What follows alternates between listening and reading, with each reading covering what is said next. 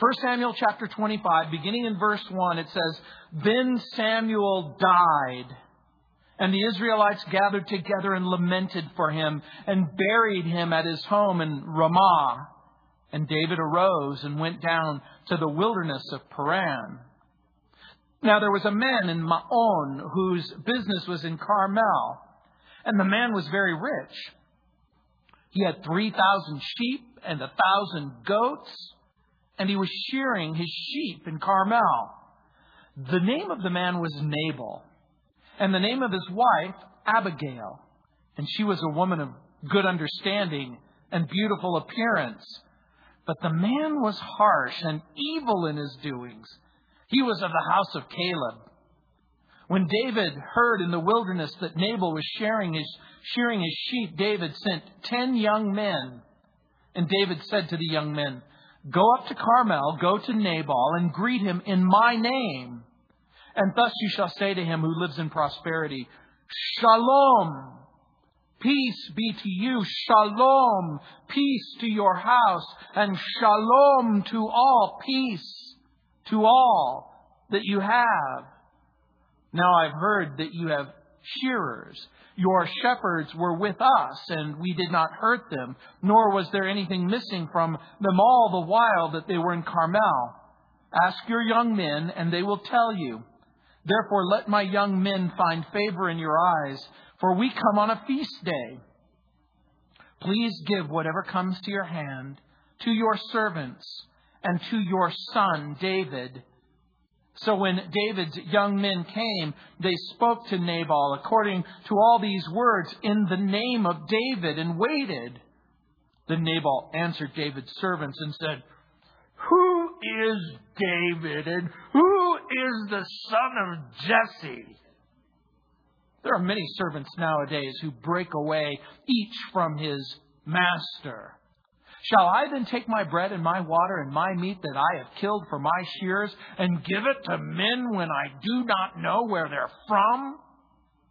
So David's young men turned on their heels and went back. And they came and told him all these words. Then David said to his men, Every man gird on his sword. So every man girded on his sword, and David also girded on his sword. And about 400 men went with David, and 200 stayed with the supplies. Now one of the young men told Abigail, Nabal's wife, saying, Look, David's sent messengers from the wilderness to greet our, our master, and he reviled them. But the men were very good to us and we were not hurt, nor did we miss anything as, as long as we accompanied them when we were in the fields. They were a wall to us, both by night and day, all the time we were with them, keeping the sheep. Now, therefore, know and consider what you will do. For harm is determined against our master and against all his household, for he's such a scoundrel that one cannot speak to him. Then Abigail made haste and took 200 loaves of bread, two skins of wine, five sheep already dressed, five seahs of roasted grain, 100 clusters of raisins, and 200 cakes of figs, and loaded them on donkeys. And she said to her servants, Go on before me. See, I am coming after you. But she didn't tell her husband Nabal. So it was as she rode on the donkey that she went down under cover of the hill. And there were David and his men coming down toward her, and she met them. Now David had said, Surely in vain I have protected all these fellows has in the wilderness so that nothing was missed of all that belongs to him, and he's repaid me evil for good. May God do so and more also to the enemies of David if I leave one male of all who belong to him by morning light. Translated, I am going to kill every single man in his family and in his service. Verse 23. Now, when Abigail saw David, she dismounted quickly from the donkey, fell on her face before David, and bowed down to the ground. She fell at his feet and said, On me, my Lord, on me let this iniquity be. And please let your maidservant speak in your ears and hear the words of your maidservant. Please, let not my Lord regard this scoundrel Nabal. For as his name is, so is he. Nabal is his name, and foolishness is his game. No, that's not what it says. For as is his name, so is he. Nabal is his name, and folly is with him. But I, your maidservant, did not see the young men of my Lord whom you sent. Now therefore, my Lord, as the Lord lives, and as your soul lives, since the Lord has held you back from coming to bloodshed and from avenging yourself with your own hand, now then let your enemies and those who seek harm for my Lord be as Nabal and now this present which your maidservant has brought to my Lord, let it be given to the young men who follow my Lord. Please forgive the trespass of your maidservant, for the Lord will certainly make for my Lord an enduring house because my Lord fights the battles of the Lord, and evil is not found in you throughout your days. Yet a man has risen to pursue you and seek your life, but the life of my Lord shall be bound in the bundle of the living with the Lord your God, and the lives of your enemies he shall sling out as from the pocket of a sling. And it shall come to pass when the Lord has done for my Lord according to all the good that he has spoken concerning you and has appointed you ruler over Israel, that this will be no grief to you nor offense of heart to my Lord, either that you have shed blood without cause or that my Lord has avenged himself. But when the Lord has dealt well with my Lord, then remember your maidservant. Then David said to Abigail, Blessed is the Lord God of Israel, who sent you this day to meet me. And blessed is your advice, and blessed are you because you have kept me from this day from coming to bloodshed and from avenging myself with my own hand. For indeed, as the Lord God of Israel lives, who has kept me back from hurting you unless you had hurried and come to meet me, surely by morning light, no males would have been left to Nabal. So David received from her hand what she had brought him and said to her, Go in peace to your house. See, I have heeded your voice and respected your person. Now, when, Ab- when Abigail went to Nabal, and there he was, holding a feast in his house, like the feast of a king, and Nabal's heart was merry within him, for he was very drunk. Therefore she told him nothing, little or much, until morning light. So it was in the morning when the wine had gone from Nabal and his wife had told him these things that his heart died within him, and he became like a stone. In other words, he had a massive stroke. And look at verse 38. Then it happened after about 10 days that the Lord struck Nabal and he died. So when David heard that Nabal was dead, he said, Blessed be the Lord who has pleaded the cause of my reproach from the hand of Nabal and has kept his servant from evil. For the Lord has returned the wickedness of Nabal on his own head. And David sent and proposed to Abigail to take her as his wife. When the servants of David had come to Abigail at Carmel, they spoke to her, saying, David sent us to you to ask you to become his wife. Then she arose and bowed her face to the earth and said, Here is your maidservant, a servant, to wash the feet of the servants of my Lord.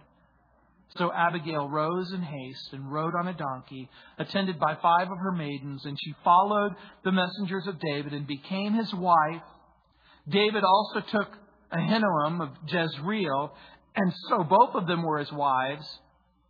But Saul had given Michal, his daughter, David's wife, to Palti, the son of Laish, who was from Galim. Have you ever been so angry that you lost control?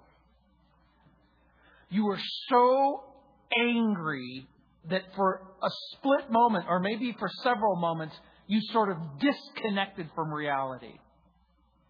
There's been a few times in my life where that's happened, and I've regretted it terribly. One time when I was working for the Department of Social Services, I happened to be working in the same office as my mom. And my mother happened to be the supervisor of the department. And there was a man who came to the Department of Social Services and he was drunk, as you can imagine, and he was crude and caustic and belligerent and obnoxious. And when he came into the front, because my mother was in charge, she tried to diffuse the situation. And this man put his hand on my mother's bottom. And it was like an explosion went off inside of my head. It was like a nuclear bomb, a mushroom cloud. And I disconnected from reality. And I grabbed this guy and I took him in the back of his head and I smashed his face against the wall and I got him in an arm lock and I started to break his arm. And my mother said, stop now. I'm okay. And I disconnected and I came back to my senses, but it was a kind of, of a temporary insanity. Anger can include mild irritation to uncontrollable fits of rage. And I don't know if you've ever been angry, but you sometimes say things that are wrong we sometimes say things and it demands a response. And the New Testament tells us that self control is a fruit of the Spirit for good reason.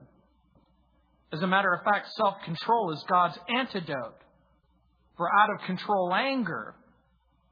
Chuck Swindoll used to say, anger is a choice that can easily become a habit, unquote, and he's right. One man describes his anger this way, quote, it's a learned reaction to frustration in which you behave in ways that you would rather not. In fact, severe anger is a form of insanity. You're insane whenever you're not in control of your behavior. Therefore, when you're angry and out of control, you, there's a kind of a temporary insanity that sets in. And We've studied the lives of Samuel and we've studied the lives of Saul and we've studied the life of David. And by now, as you've walked through 25 chapters of 1 Samuel, you've noticed that the Holy Spirit devotes more time to David than to Samuel and Saul combined. David is going to be more quoted in the New Testament than any other Old Testament character. And I want you to remember what's happening. Think about it. For years, David has been running from Saul. David has been hounded. He has been chased. He has been persecuted. He has been deprived of his home. He's been deprived of his family. He's been deprived of his wife. He's been deprived of his job. He's modeled patience under pressure, perseverance under persecution, and faith when everything is screaming out to go your own way and do your own thing. In this chapter, a foolish farmer antagonizes the faithful shepherd and he becomes furious. He snaps. In a momentary fit of rage, he contemplates the unthinkable. Not only of killing Nabal, but of murdering everyone who's a male in his household. Look at verse 1 again. Then Samuel died, and the Israelites gathered together and lamented for him and buried him in his home at Ramah. And David arose and went down to the wilderness of Paran. The great prophet Samuel passes from the scene. And as he passes from the scene, there is a darkness that descends over Israel, if you will. Someone has once said that when a great man dies, when a faithful man dies, nothing about his greatness or his faithfulness dies.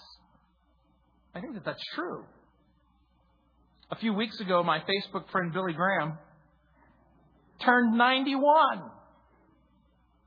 Worldly historians may not put him in Time magazine's 100 most influential men of the century, but in God's economy, Billy Graham has really affected the generation clearly like no other person.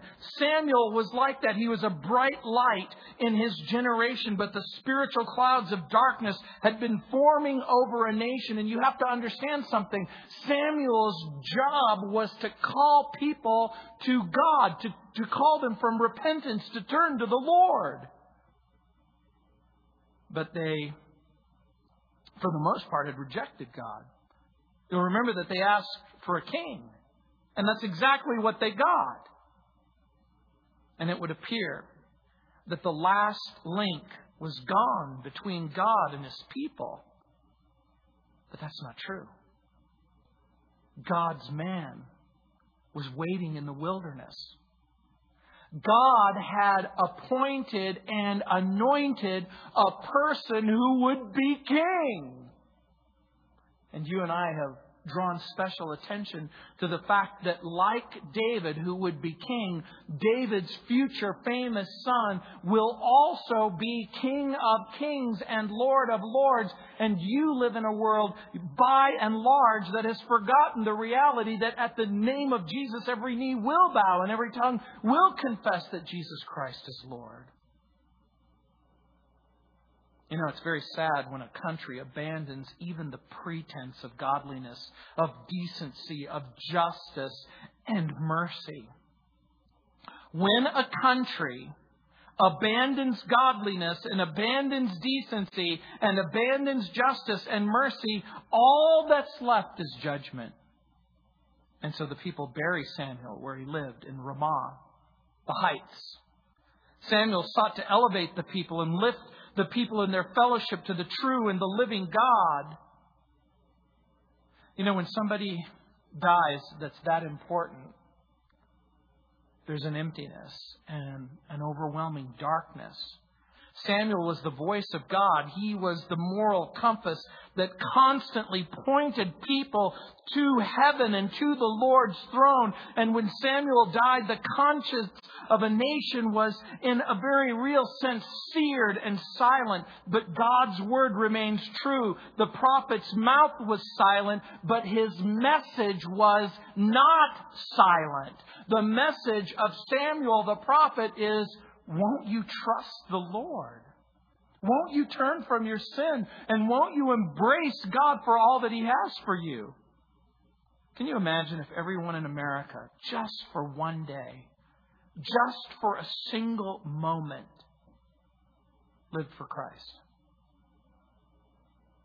I'm not talking even about every day. I'm just talking about one day where the whole nation gets up, tears its clothes, puts sackcloth and ashes on its head, and cries out to God, not only for the collective sins of the country, but the individual sins of each individual. We're not told if David attended Samuel's funeral, but the text seems to imply it when it says he arose and went down to the wilderness of Paran. This wilderness, by the way, was the place where Hagar was sent when she was kicked out of the camp of Abraham in, in, the Sinai wilderness. It was the place where Hagar and her son found grace and life. The children of Israel stopped there on, on their way out of Egypt. The spies of Israel left from there when they began their expedition into the promised land. In Deuteronomy chapter 33, verse 2, it says, The Lord came from Sinai and dawned on them from Seir. He shone forth from Mount Paran, and he came with 10,000 of saints. From his right hand came a fiery law for them. It was the place where God spoke, and Moses listened. God shined in Paran. It was there that God provided direction in the wilderness. And God's going to shine again. Because David's heart is starting to get dark and distressed. And the Lord is going to use a beautiful and an intelligent woman to get through to David. So, in the next section, in verses 2 through 9, I'm entitling this particular portion How do you handle an angry man? In verse 2, it says, Now there was a man in Maon whose business was in Carmel, and the man was very rich. He had 3,000 sheep, 1,000 goats, and he was shearing his sheep in Carmel. Carmel is a beautiful place in the northern part of the country. And those of you who've traveled with me to Israel know that there's this gigantic peak. This is the place where Elijah faced the prophets of Baal. It's a beautiful mountain. It reminds me of the vineyards of northern California, like grape country. It's, it's a beautiful place to raise herds and flocks. And if you can imagine, in the days of David, many people were shepherds and keepers of flocks and herds. And the, the flocks were owned by wealthy sponsors. And they would basically hire shepherds to tend the flocks. And when David was forced into the wilderness, he became a kind of private security force. He became a kind of protector of the flocks. And the basic conflict in this story is David is the employee and Nabal is the boss or the employer. And when Nabal deals unfairly with David, David wants to do what some of us have really wanted to do in our hearts kill our boss. Now, most people today, you don't kill your employer. You resign or you get another job. But David and his men, like I said, were like a rather large private security detail.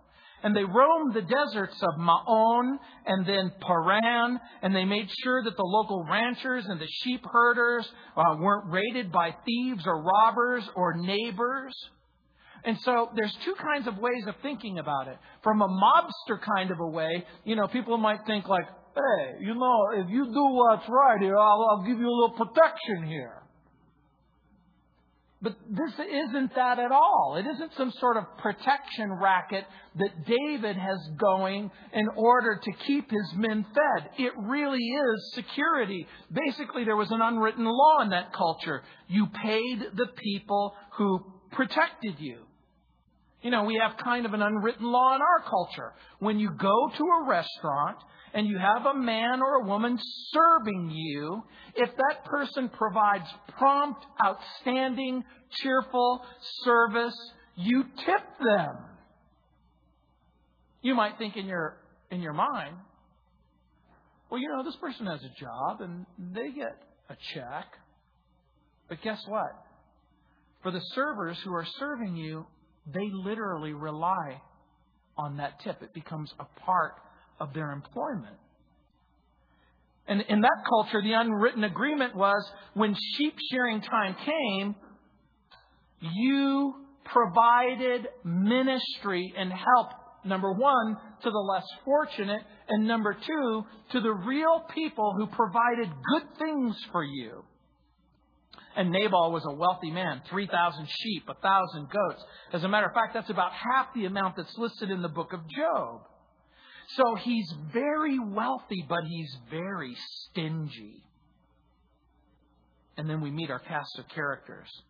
The name of the man was Nabal, and the name of his wife, Abigail. And she was a woman of good understanding. That means she was very intelligent and she was very wise. And beautiful appearance. That means stone fox. We're talking take your breath away, beautiful. Now, but the man was harsh and evil in his doings. He was a, of the house of, of Caleb. Now, think about it. We have a self serving, self absorbed fool with bad judgment who marries a wise stone fox. Let me ask you a question. Have you ever heard the expression that opposites attract? Do you think it's true? I suspect that it might be. We have a tired, frustrated, persecuted, desperate leader who's trying to help those people who are, who are following him. And now all of a sudden it sounds like a made for TV movie series. And these are the three principles. Now, Nabal, by the way, in the Hebrew language means fool. Can you imagine naming your kid, hey, you know what? I'm going to call you fool. Now, we have to understand something that in this particular culture and society, fool didn't necessarily mean what you might think it means. It meant a person who not only lacked the ability to make good and sound judgments, but it, it had a moral component. Uh, uh, the idea is that Nabal is a moral fool. And let me help you understand what that means. It means because he refuses to allow the Lord God of Israel to enter into his mind and into the decision making process. And now all of a sudden we begin to understand something differently about that word. A fool is a person who refuses to listen and obey and think about what God wants for his or her life. And I don't need to see a show of hands. But have you ever been a fool? Have you ever made a decision and for whatever reason you made a decision and you decided not to consult the Bible and you decided not to ask and answer the question, what does God want for me or for my life or in this relationship or on this job? How am I to treat my, my mother and my father, my husband and my wife, my children? How am I to treat my neighbor? How am I to exist in the circumstances that I find myself in because the moment that you open up your Bible and the moment you begin to consult the Word of God, you, you take on a different perspective, don't you? You begin to see the people around you the way God sees the people. And Nabal is from Maon, but his business interests in, are in Carmel. And in, in verse 2, you'll remember it says that he was very rich. You know, in the original language, it says he was very heavy. Now, different Bible scholars have drawn different conclusions. For some, they thought, I wonder if this means like he's a candidate for Carmel's biggest loser program. That he might have had a problem with obesity. And in that culture and society, people who were extremely wealthy, who ate like at all you could eat cheap buffets, tended to grow very, very large, but I suspect that it means more than that. I think it means weighted with wealth. In our culture and society, we sometimes refer to these people as fat cats. But the man was harsh, and he was evil in the way he dealt with people. As a matter of fact, harsh means stubborn belligerent, and evil means dishonest and deceptive. Now remember, he comes from a good family, Caleb. Caleb was one of the companions of Joshua, remember when they were spying out the land. But even though he came from a good family, he didn't have any of the godly characteristics of his famous family. And so, we have Abigail. And while David is preparing for war, Abigail is preparing for peace. She's not just beautiful, and she's not just wise. She is beautiful, and she attaches herself to the character of God. And then we have David. David has been faithful in protecting the flocks. David has been faithful in doing his job. David is homeless and throneless and despised and rejected and poor. But you and I know something about him because we know how the story will end. That even though he's homeless and throneless and despised and rejected and poor, we know that he's the King of Kings. He'll be a king. He will be a king and he will establish a kingdom. And as he establishes that kingdom, he is going to have an offspring who is going to establish a throne that is going to last forever and ever. God is going to use David in a link that is going to create a mechanism where the Son of God is going to come the world in order to provide hope for everyone. And so the passage focuses on two conflicts a marital conflict and an employer and employee conflict. Now, the first conflict that we see is between Nabal and his wife. Opposites may attract, but these two were probably thrown together through the ancient custom of arranged marriages. Abigail, wise and attractive. Nabal, let's just say, unwise and rich. When you're rich, you don't have to be attractive. Now, the two are different. They're different in their character, they're different in their outlook, they're different in their behavior. Nabal ple- treats people like dirt. Abigail treats people like precious soil. Isn't that interesting? What's the difference between treating somebody like dirt and treating people like precious soil? The source of growth and enrichment. This is interesting to me. The woman has a husband who is proud and dishonest and deceptive and stubborn and belligerent. And one of the great lessons in all of the scripture is here. Because we see an amazing situation we learn something about the way that a wise woman is to treat their husband, even if he's proud, and even if he's dishonest, and even if he's deceptive, and even if he's stubborn, and even if he's belligerent. And look at verse 4. When David heard in the wilderness that Nabal was shearing his sheep, this is the time of the festive. This is the time when the money's coming in. David sent ten young men, and David said to the young men, Go up to Carmel, go to Nabal, and greet him in my name. Now, think about it. David sends men to Nabal. There's ten of them, so this way he can get an understanding of, of exactly what is happening. He says, Greet them in my name. David is in effect saying, I am sending you, but I'm sending you with a message from me. Now, I want you to understand that because remember, that's a common phrase that's used in, in the New Testament. Remember, Jesus said, Go in my name. And when Jesus says, Go in my name, we are serving as Jesus' agents. David's message is simple Shalom, peace to you and to yours in verse 7. David reminds Nabal of the services that he's rendered in verse 8. And then David makes his request. And then in verse 9, the young men fulfill David's request. And in verse 10, there comes the conflict. And you'll remember Nabal's response. Well, who is this David?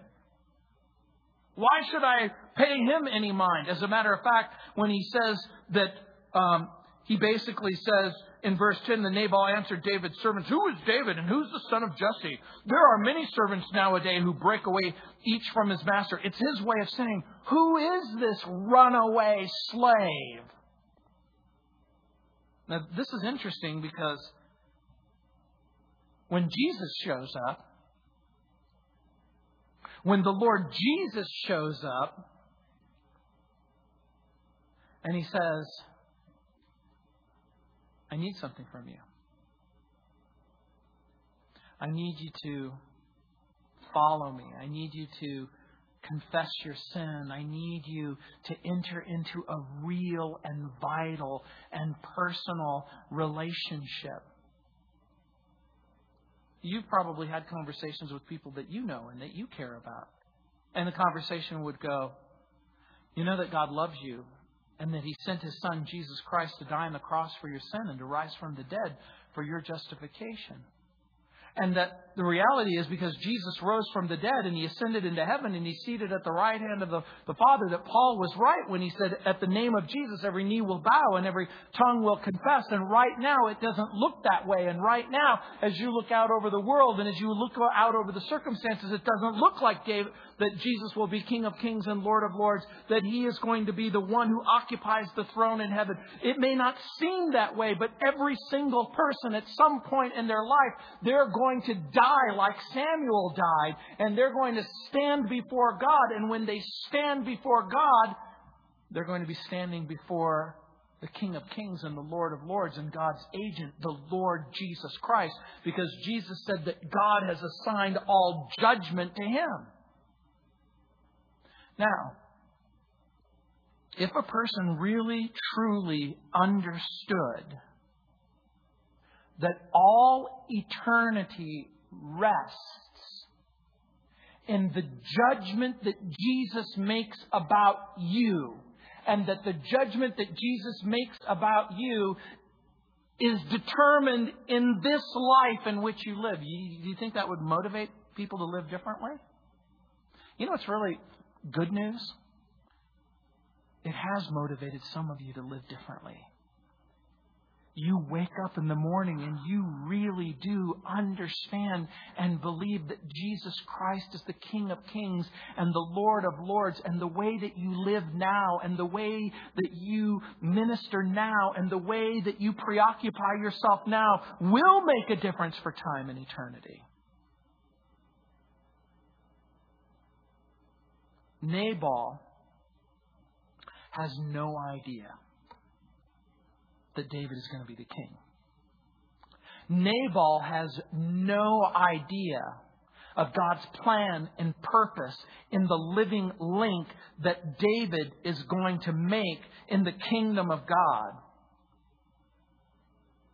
Nabal says, Why should I help him?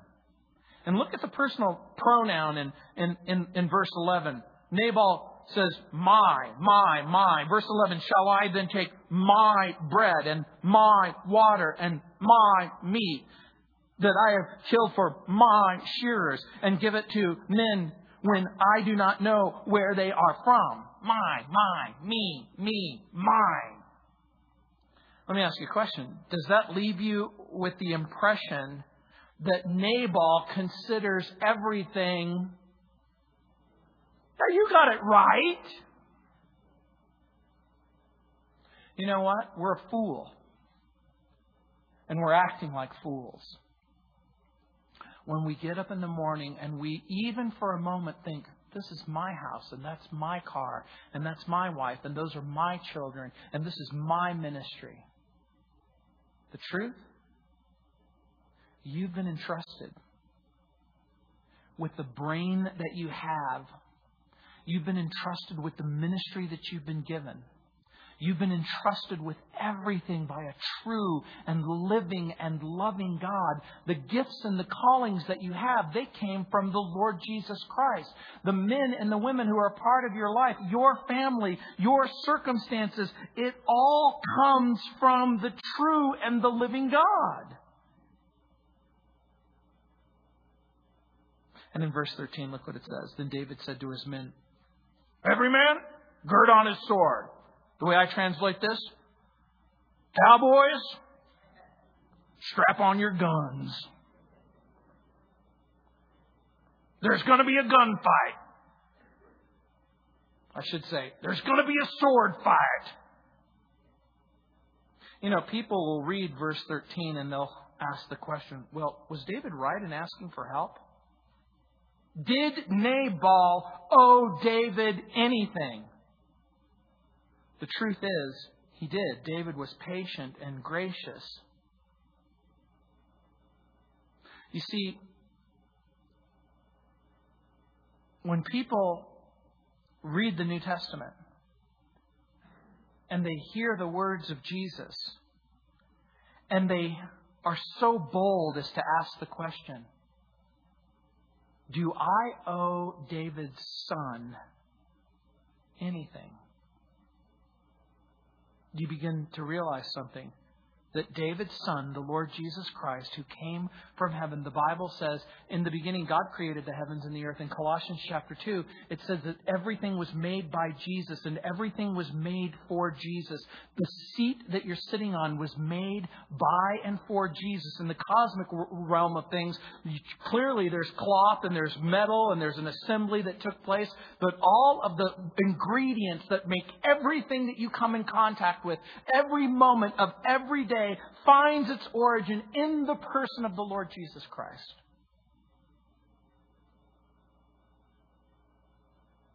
David was patient. David was gracious. David is angry. Now, do you remember the last chapter when we all met together and David refused to retaliate against Saul? And you thought, this is remarkable. Look at this remarkable sense of composure. I know what you're thinking. You're thinking, well, doesn't that count for something? Have you ever been pulled over by the police because you ran a red light? Do you ever say to the police officer, Where were you the 19 other times when I came to a full stop? Do you think he's going to give you a pass because most of the time you stop when it's red? Nabal's attitude and words caused David to go off the deep end. Again, Swindoll says, and I quote, Nabal's actions resulted in David's temporarily losing a personal battle. His anger turned into a consideration of murder. And David orders the men to strap on their swords, 400 armed against one sheep herding fool. Question 400 armed men, one jerk. What kind of a what kind of a conflict do you think this is going to be? It's going to be very short, isn't it? You need to understand something. The real battle that David faces is not Na- David versus Nabal. It's David versus his anger. You see, you might be in a circumstance where you're angry with your wife and you're angry with your husband and you're angry with your employer and you're angry with this government and you're angry in particular with this president and you're angry with this Congress and you're angry, angry, angry about these things. But make no mistake about it, your conflict is not between them and you. It's between you and your anger. The Bible says, be angry, but don't sin. The Bible says, walk in the Spirit and you won't fulfill the lusts of, of the flesh. This is every person's battle. On one side, anger and hunger and frustration and desperation. And on the other side, there's honor and there's humility and there's graciousness and there's godliness and there's trust. Alan Redpath, in his most amazing book, The Making of a Man of God, writing on this particular passage, he says it better than almost anyone. He writes, and I quote, David, David, what is wrong with you? Why, one of the most wonderful things we have learned about you recently is your patience with Saul. You learned to wait upon the Lord. You refused to lift up your hand to touch God's anointed, although he had been your enemy for so many years. But now, look at you, David. Your self restraint has gone to pieces, and few insulting words from a fool of a man like Nabal has made you see red. David, what's the matter? I'm justified in doing this, David would reply. There's no reason why Nabal should treat me as he has. He has repaid all my kindness with insults. I will show him that he can't trifle with me. It's one thing to take it from Saul, who is my superior at this point, but this sort of man, this high handed individual, must be taught a lesson. Isn't that interesting? What is God's lesson? Is the point and the focus of your life and circumstance to teach that person a lesson, or does God have a lesson plan for you? You see, this is one of the biggest questions that you will ever get to ask yourself. Because I am a Christian because I love the Lord Jesus Christ, because I am a follower of Christ, because I believe that the Bible is true, because I believe that Jesus has forgiven my sin and washed me and cleansed me, and He's called me out of a life of death and darkness into light and life, has the Lord Jesus Christ called me to be a different person. You see, as men and women of God, you're called to resolve conflict in a radically different way. When you get a chance, look at Matthew chapter 5 verse 9 and Luke chapter 6 verse 27 and Galatians chapter 5 verses 19 through 26. And then ask yourself this question Do you believe that conflict provides an opportunity for you to glorify God and become more like Jesus? Because if you are locked in a mental and an emotional battle with someone that you perceive to be your enemy, you need to ask yourself that question. Heavenly Father, this is happening. How can I glorify you Lord, how can I experience what you want from me? How can I use this as an opportunity to serve you? How can I use this as an opportunity to serve others? How can I grow into the image and the likeness of David's son? You know, in the New Testament, Jesus when he's asking people to deal with problems and conflicts. Do you remember what he says? Hey, have you been able to pull the log out of your own eye before you start criticizing other people's circumstances? Are you willing to show a person his or her fault, but in such a way that they can know that there's forgiveness available and the hope of restoration? When you are experiencing opposition and conflict, is there room for reconciliation in your own heart? Look at verse 14. Now, one of the young men told Abigail, Nabal's wife, saying, Look, David sent messengers from the wilderness to greet our master, and he reviled them, but the men were very good to us. We weren't hurt, nor did we miss anything as long as we accompanied them when we were in the fields. They were a wall to us both by night and day, all the time we were with them keeping the sheep. In, in other words, the servant goes to Nabal's wife it would appear that he understands the gravity of the situation and he asks Abigail for help and he reminds her of all the good that David's men provided for them, how they had done a fair job of protecting them from real danger. They worked faithfully, they worked efficiently, they worked honestly. And Nabal could care less. And the servant calls Nabal a scoundrel. I found this funny because in the Hebrew text it doesn't say scoundrel. It says son of Belial. Now, you may not know what a son of Belial is, but it's not good. When somebody called you a son of Belial in the Hebrew culture, it wasn't a compliment. In the New Testament, Jesus is called a son of Belial. It's, uh, it's the most wicked and vicious thing that you could say. You're, you're doing way more than impugning a person's uh, maternity or paternity for that matter. You're, you're characterizing the person as worthless. And worthless in, in the worst way.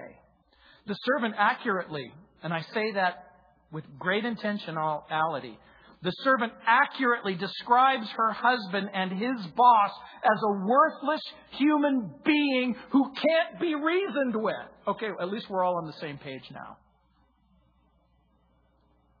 Now, this is interesting because as Christians, whether we like it or not, the moment you identify with Jesus, the moment that you identify with Christ, Everything that you say and everything that you do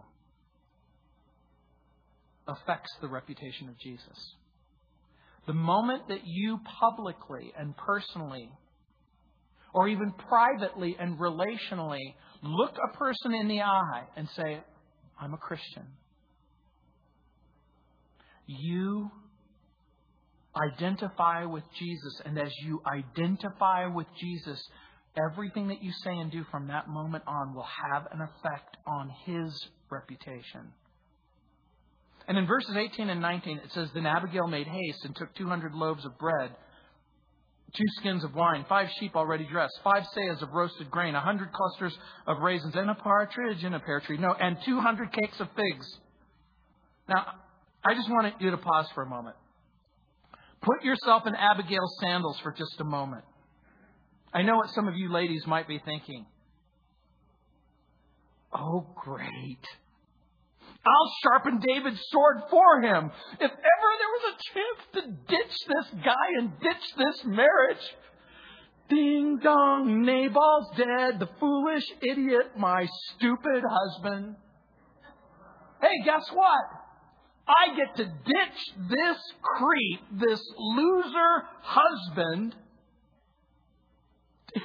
Men are going to kill my husband. Should I pray? Dare I hope? You know, Lord, for many, many years I've been praying how I'm going to get out of this miserable relationship. The answer has come. Thank you, Jesus. You know what's interesting to me? She doesn't pray that prayer. The woman doesn't fight with her husband. She sees her husband for what he really is. Now, I need you to understand something. She's wise. She doesn't ask her husband's permission to save his worthless life. She doesn't go up to him and say, Hey, honey, there's a whole army coming over to kill you, and I was just wondering if maybe I should mm, step in. She doesn't ask her husband's permission to save his worthless life. She does something way more interesting. She protects her husband without his knowledge and without his permission. It's a revolutionary concept, isn't it? She protects her husband without his knowledge and without his permission. And someone might read this and think, Abigail sneaking behind his back. Uh, yeah, to save his life. Yes, she's acting without his knowledge. Yes, she's acting without his permission. But she's acting in his favor. And Abigail knows what to do. How do you handle an angry man? Get some food into him. You know, there's something about a beautiful woman with a picnic basket that just makes even the hardest heart melt. Beautiful, wise, and a good cook. Think about it. Abigail brings hundreds of loaves of bread, two keggers of wine, five roasted sheep, five measures or two bushels of raised grain, a hundred clusters of raisins, because when you're depressed and angry, you need a sugar rush. I know this is going to seem unusual for me to say it, but I am going to say it. One of the most godly ways to resolve problems eat. You know, Italian people figured this out hundreds of years ago. You angry? Hey, let's just sit down and eat. With a little bruschetta and some spaghetti and a meatball, all of a sudden uh, the problem are going to go away. When Abigail meets David, he is hot. He is red hot. He is angry. He is stewing in his deep anger and his deep resentment. And in verse 23, all the way to 31, if you reread it, notice how Abigail deals with the man who is angry and resentful. She uses tact. She uses faith. She uses wisdom. She understands the nature of God. She appeals to loyalty in verse 23. She gets off her donkey. She falls down at David's feet. Now you need to understand something. She bows herself to the ground. And this is more than just bowing yourself to the ground. She is assuming the position of humility. And notice the words she uses. She directs the blame away from her husband and to herself. Question Is he to blame? Yes, that's the right answer. He is to blame. then, then why would she direct his anger towards herself? I think my answer might shock you. The Bible says that the two shall become one. What he does, she does. She can't escape the biblical reality that whatever her husband does, for better or for worse, affects them both. And Abigail does what very few husbands are willing to do, but at least a few more wives are willing to do. She assumes responsibility for her partner's failure. And she literally begs David she begs David to let the blame rest on her alone, and she calls herself David's maidservant. And notice in the passage, if you read carefully between chapter, verses 23 and 31, 14 times she calls David Lord. And in verse 32 through 35, David's response is a response of mercy and grace. David said to Abigail, Blessed is the Lord God of Israel who sent you this day to meet me. And blessed is your advice, and blessed are you because you have kept me this day from coming to bloodshed and from avenging myself with my own hand. If he had done that, there would have been awful consequences, not just for Nabal and her whole family. If she has any children at this point, they're all dead, especially male children. But now, all of a sudden, David has his head on straight once again. Abigail tells her husband the truth. Now, you'll notice in verses 36 through 38, while Abigail is riding towards David, and while David is riding towards um, Abigail, Nabal is feasting while David is marching. And all the while, the passage of Scripture keeps, I'm sure, repeating over and over in his ear Vengeance is mine, saith the Lord, I will repay. Vengeance is mine, saith the Lord, I will repay. Vengeance is mine, saith the Lord, I will repay. By the way, Nabal has a massive stroke. He's dead within 10 days. And Abigail's future is to become the companion of a rejected king.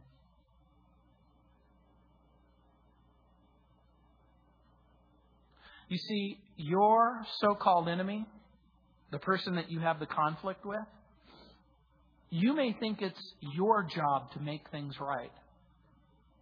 But God is willing to make things right if you'll let Him. He is willing to allow every injury that you've experienced to take it for himself. You know, as a matter of fact, there's several lessons that I want to just draw to your attention before we close. Whatever principles you gather from this chapter, understand that whenever it's possible, you're called to act differently. Remember that a conflict becomes the opportunity for you to glorify God and to allow God to do the work that God has always intended to do, to wash you and to change you. Whenever possible, act wisely. Whenever possible, get the, the, the big picture. Whenever possible, exercise self control. And when things seem impossible, when it doesn't look like you have any way out of the conflict, you know what it's been my experience? Wait. You know, very, very few times in my life have I made an important decision correctly, hastily. When someone says, You need to tell me, and you need to tell me right now, my answer is typically no. If you're going to insist that I, that I give you the answer right now, then guess what? The answer is no. But if you'll give me time to think about this and pray about this, if you'll give me time to mull this over and to seek God's face and God's will, my answer might be differently. Remember, remember, remember. Whenever you find yourself in a position where you have little power or little control, wait and ask God to work in your life, glorify the Lord. Remember that conflicts provide opportunities, opportunities to trust Him, opportunities to live at peace. David is headed for war, and Abigail is headed for peace. Ask yourself this question the next time you get into a fight Is this worth fighting for? Is this worth my marriage? Is this worth my children? Is this worth my job? Make sure you're free from sin. Restore sinners with gentleness and respect. Speak the truth in love. Take one or two people with you. Forgive as God has forgiven you. Look to the interest of others. Overcome evil by doing good. That's exactly what Abigail does. You know, the Bible says, be angry and don't sin. Don't let the sun go down on your wrath. In a rare sermon, Phyllis Diller said, never go to bed mad. Stay up and fight. Believe it or not, that's good advice. Stay up and fight. Fight until you have an opportunity to tell the truth. Fight until you have an opportunity to confess your sin. Fight until you have an opportunity to forgive each other. And be careful to walk in the Spirit and be wise and avoid hasty judgments and quick solutions. Solve one problem at a time and remember what the Bible says. Sufficient to the day is the evil thereof. Chuck Swindoll writes, quote, Whenever you realize there's nothing you can do, wait. Wait patiently. Impossible impasses call for a firm application of brakes. Don't keep going. Restrain yourself from doing something hasty. Slow down. I've seldom made wise decisions in a hurry. Furthermore, I've seldom felt sorry for things I didn't say. If you don't know what to say, keep your mouth shut. Make no mistake about it. Abigail told Nabal the truth when the time was right. You know, the Bible says avoid people who are angry. In Proverbs 22:24 it says, "Make no friendship with an angry man, and with a furious man do not go, lest you learn his ways and set a snare for your soul." Be careful you will become like the people you hang out with. And if they're angry all the time, so will you be. If they're frustrated all the time, so will you be. But you're called to be different. You are called to be followers of the person who is rightfully, lawfully, truthfully, and permanently the King of Kings and the Lord of Lords.